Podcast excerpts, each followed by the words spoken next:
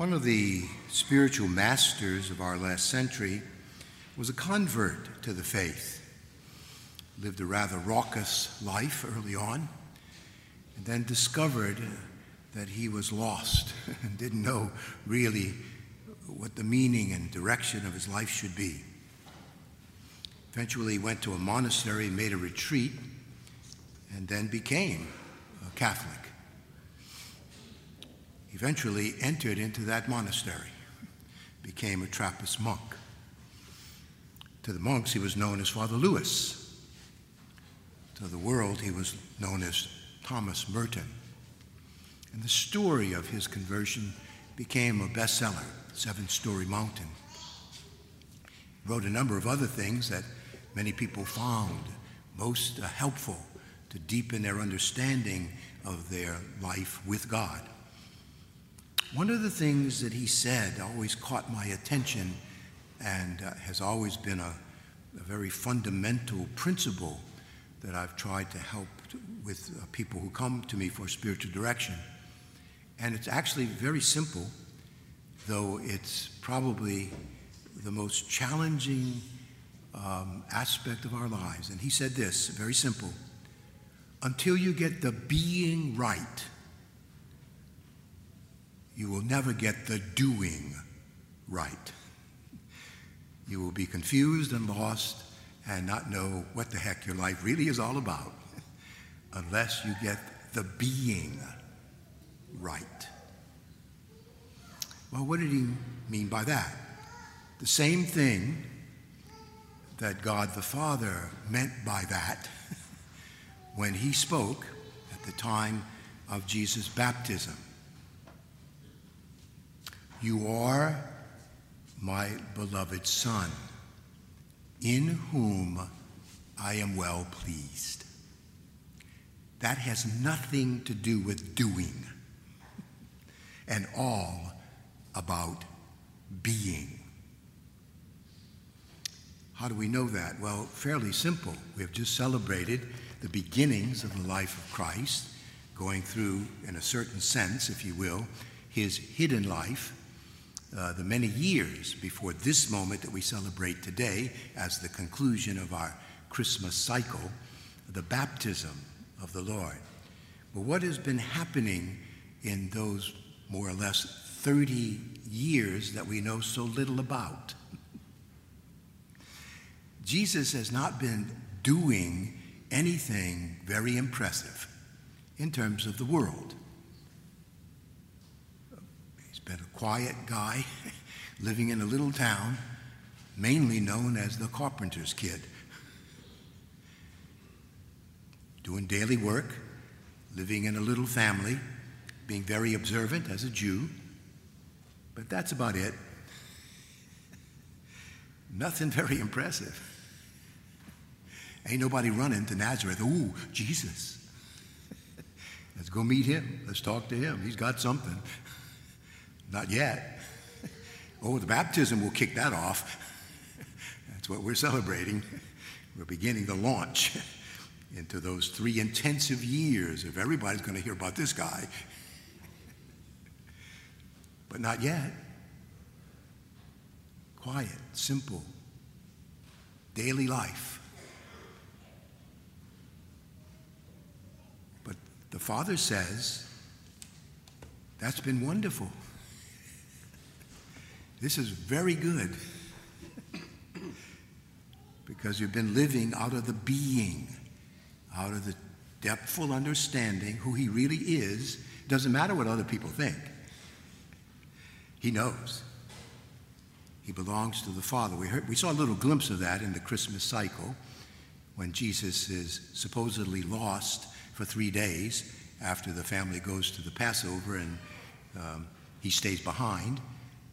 Mary and Joseph are moving on and thinking he's with the group as they are traveling, and then, uh-oh, he's not with them. When they find him in the temple, what does he say? Didn't you know I would have to be about my Father's business? His orientation for my life? I belong to him. Oh, yeah, I belong to you too, without a doubt. And he is very, again, open to going back home with them for the rest of, again, the 18 years since that moment, living that simple life. But he knew who he was already. My father, not Joseph. Oh, Joseph was a human father, yes, in the sense of taking the role of the father. But he knew his whole life was about God, not simply about human beings. That too, he came to be one with us, one of us. So it's a both and, once again, this perfect balance and amazing mystery.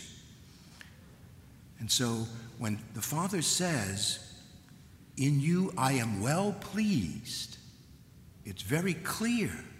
It has nothing to do about, boy, I'm so glad you made some nice tables. Glad you helped to build people's houses or that other building or whatever, you know, he was doing as a tradesman. Might have been doing excellent work, but that wasn't the point. No, you've been who you're supposed to be, faithful to me. You know that everything you've been doing somehow has a place, and eventually it will become much more clear, much more known. So he welcomed this time of preparation, if you will, to this moment that will launch the public ministry. Well, he got it right. Jesus was living out of the being more than the doing. One of the biggest problems in our day and time is precisely this. People don't know who they are, really, deeply.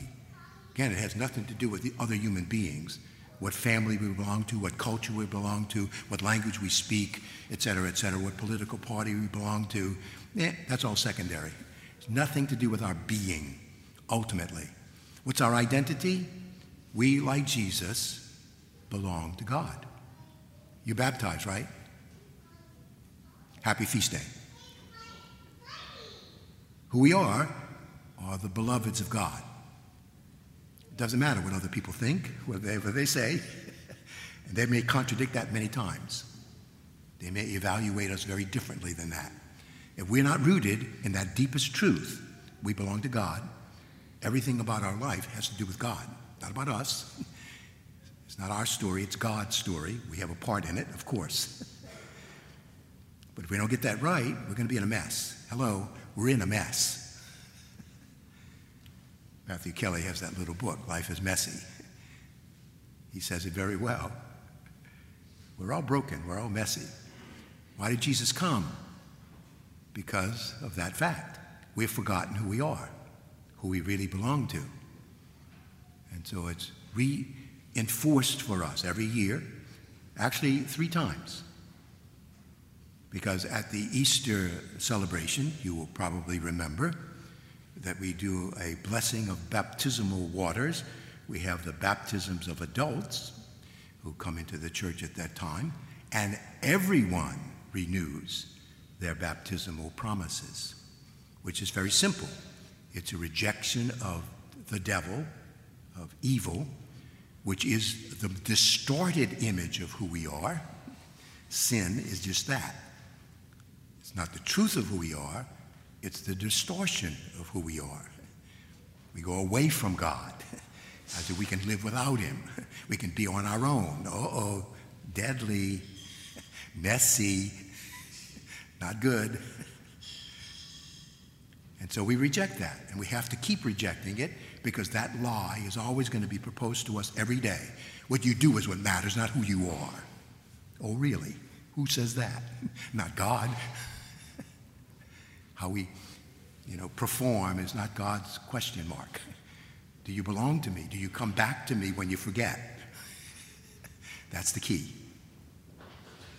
We are one with him, meant to be with him forever. So we're preparing for heaven, not for retirement. Or whatever. And so we renew our baptismal promises.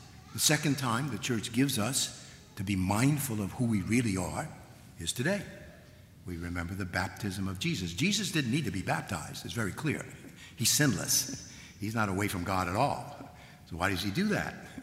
Well, to show us he's one with us. He accepts the truth that humans need this, to be mindful, to receive this word, this living word. So it's for our sake that he does this, to identify himself completely with us, though he doesn't really need it. But he shows us this is good.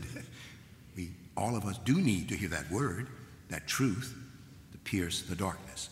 The third time that we have an opportunity, of course, to remember this is the anniversary of our own personal baptisms. I'm afraid that I meet too many Catholics who don't know the date. I didn't know it for a long time either. Shamefully, I say that. We should remember our baptism dates even more than our birthdays. Want to know why? Very simple. Our birthdays have to do with our earthly time here. Our baptisms have to do with everything after eternal life. I think that's a little important.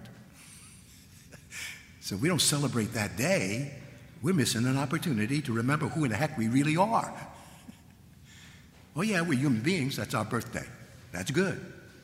Baptism, adopted children of God, like Jesus. We belong to the Holy Family, to the family of the Trinity, the inner core of God.